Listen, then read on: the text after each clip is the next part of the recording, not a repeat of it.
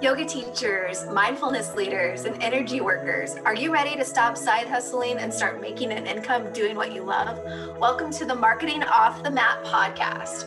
Every Tuesday and Thursday, we'll dive into conversations with successful creatives in wellness, business, marketing, and more to uncover practical methods to take you from A to B and have some fun along the way. My name is Jessica Cross, and I'm so excited to be here with you. Let's dive in. Everyone. Welcome back to another episode. It's Jess, and this is Marketing Off the Mat. Thanks for being here today. Today, I have five tricks to grow your student base, and you can start implementing these things right away. They're not super crazy hard, they're not going to take a lot of time, especially if you build some strategy around it, and it's approachable. So, let's dive in. Number one, the first trick that you can use to grow your student base is something that Aaron was like, Jess, you sound like a broken record. but know your ideal student. So we have to know whom we speak to. We must know who our ideal student is because we need our message to be refined and specific so it reaches them. Because when we say our message into a room of people and it's very specific, like a hey, you, versus a hey jess it lands differently right? Because if someone knows that they're being spoken to in a crowd they will turn around. Otherwise they'll just assume that you're speaking to everybody else. So we want to deliver a refined and specific message because otherwise we're not going to be able to stand out. If you think about how we speak in the yoga world a lot of the transformations or benefits that we use in our languaging and our marketing is stress relief or uh, calm and relaxed. Well, why do they need stress relief or what is it that would help them feel calm and relaxed in balance to whatever they're experiencing in their life? So start to think a bit more broadly and then narrow it down a bit because we want to think about what is the emotional need that your ideal student needs to be served and how can you uniquely serve that to them. So um, we can't cut through the noise if we're not specific. So trick number one know your ideal student. We'll say that one over and over again right okay, so trick number two is to identify and build your freebie. Now, we want to make sure that our freebie is something very valuable and specific to the ideal student that we mentioned in trick number one.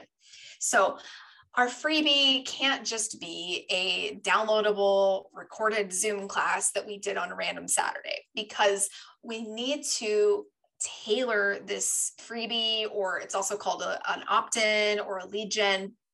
We need to to tailor this freebie in a way that speaks specifically to our client. We need to make sure that it feels valuable and it provides a quick win or transformation by completing or receiving your freebie. So think about what that could be. You know, it could be that you are recording a class, but the languaging and the marketing that you're using around this class is just beyond like free yoga class. it can be, um, you know, a, a class specifically sequenced to balance the chakras, rejuvenate the body, and relax the mind. Just as a very basic example. And you can do better than I just did off the cuff. but think about what is valuable and specific that you could build as a freebie. And then once you have this freebie built, share it. Talk about it in your stories.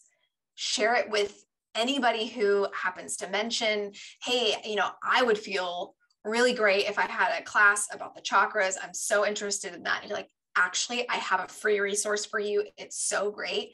Let me send it to you. Start being open and transparent with the incredible value that you're providing in this freebie because a that's what's going to get them the transformation is if they get the freebie from you and this is a way to grow your student base so we definitely are building our student base when we're on instagram and we need to remember that another part of our community is also through email marketing. And as much as I love Instagram, I mean, if you follow me, if you listen to the podcast, obviously I feel like this is where my time is best spent as far as the social media platform. Of course, Facebook groups are great too, but Instagram is really where it's at in, in my mind. And I feel like it's a super valuable tool, especially with hashtags, all the video platforms, etc. So there's my Instagram spiel. but we want to make sure that we're also building our email list. So, and by virtue of you providing something free and highly valuable, your email list just grows. You don't need to worry about, well, my email list numbers are not low. You want to make sure that you're qualifying people who are on your email list to be specific to your student base. So you can have a bunch of emails, but if none of these people are actually your ideal student, remember tip number one, it doesn't matter. They're not going to buy from you anyway. So we want to have a very specific freebie that qualifies the people that are on our email list as a separate student base to our Instagram or preferred social media. Okay, so, number three of the tricks to grow your student base is to remember that you don't have to do this alone. You don't have to be all alone in your business. There are, I promise, complementary teachers who have a complementary audience, a similar message, or uh, as I said, complementary message or teaching style to yours that you guys could collaborate on an offering. I just did an episode on collaboration, so go back and listen to that for some more ideas. But just remember that there are a lot of wonderful resources and teachers all over the world that you can tap into, that you can send them a message and say, Hey, I really like what you're doing. I would love to meet you and see how we can support one another. Maybe that's on you know a podcast swap if you have a podcast or just as a guest not even just say just as a guest. Uh, you could also um, maybe do a blog entry for one another, or you go live, or you teach a workshop together. There's just so many things, and in much more than the short list I just mentioned. But just remember that you don't have to do it alone, and there's a lot of benefits to collaborating. Okay, so the fifth trick to grow your student base, and this is a hard one for everybody, myself included, be consistent in creating your content and share it. Be consistent with creating your content and be consistent with sharing it. So we have to be visible in order to build trust. So figure out where you're going to show up online. Is it is it on Instagram? Is it through your email marketing? Figure out a way that you're going to really commit. Maybe it's the both. And use this as a test inconsistency. Can you go live once a week? Can you send a weekly newsletter email? Can you post every single day for 30 days and see if that consistency muscle begins to build? It's unfortunate, but we can't just hop up on Instagram, throw a post up, send out one email, and just hope and cross our fingers that we've built our audience, that we've built the trust that we're hoping for this trust comes through consistency in showing our face, in sharing our energy, in showing the value in the transformation from working with us. That's where we need to remain consistent. So think about all the ways that you can show up. Think about what is sustainable for you and give it a try. Maybe I'll do a 30 day challenge soon about how we can show up consistently online. And then remember, you're helping yourself by creating this content because you can repurpose it. If you are like me and you're a podcaster, I could use this podcast episode or clips of this episode on Instagram. I may put it in a private Facebook group. I can share it on my newsletter. There's just so many ways that you can create one piece of content and repurpose. So think about that when you're building this consistency muscle, you're helping yourself in the long run. So that is tip number four. And tip number five, our final tip for today. You got to engage. you must engage with the audience that you're growing. So we're doing all this work. We've found our ideal student or we're refining our ideal student. We've delivered a highly valuable freebie to them. We remember that we have sister and brother teachers out in the world that we can collaborate with, uh, complementary businesses that we can lean upon to bring in super cool offerings. We're starting to be consistent and remembering that we can start over at any time. Today is a new day. Uh, and then we've got to remember that we've got to engage with these folks. We have to respond to comments on Instagram. It's it's part of it. We've got to, you know, send a DM to a new follower or somebody who engaged with you in your stories or uh, listened to, to your live talk or uh, you know maybe they responded to your email uh, they came to your workshop. We've got to remember that we've got to have a place for people to see us for our for our faces and our offerings to be visible as one thing.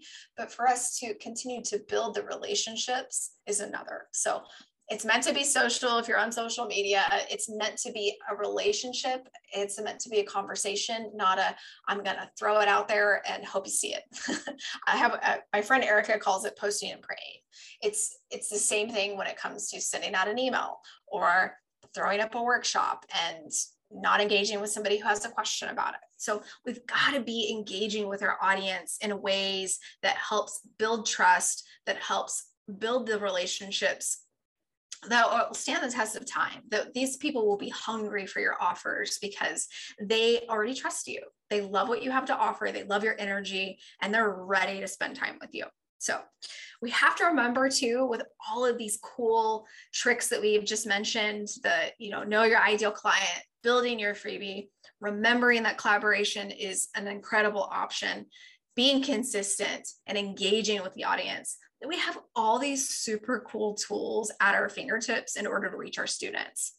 This is unlike any other time that we've lived in in, in history we have social media, we have you know, email marketing, we have podcasting, among others. We have so many cool, neat tools that are directly on our phones or on our laptops or uh, at the end of a USB mic that are available to us to use to reach our people. So use them. Try one, start building consistency, and start growing that student base so they're ready for your offers that's all I have for you today. I hope that it was helpful. We'll see you on a next episode.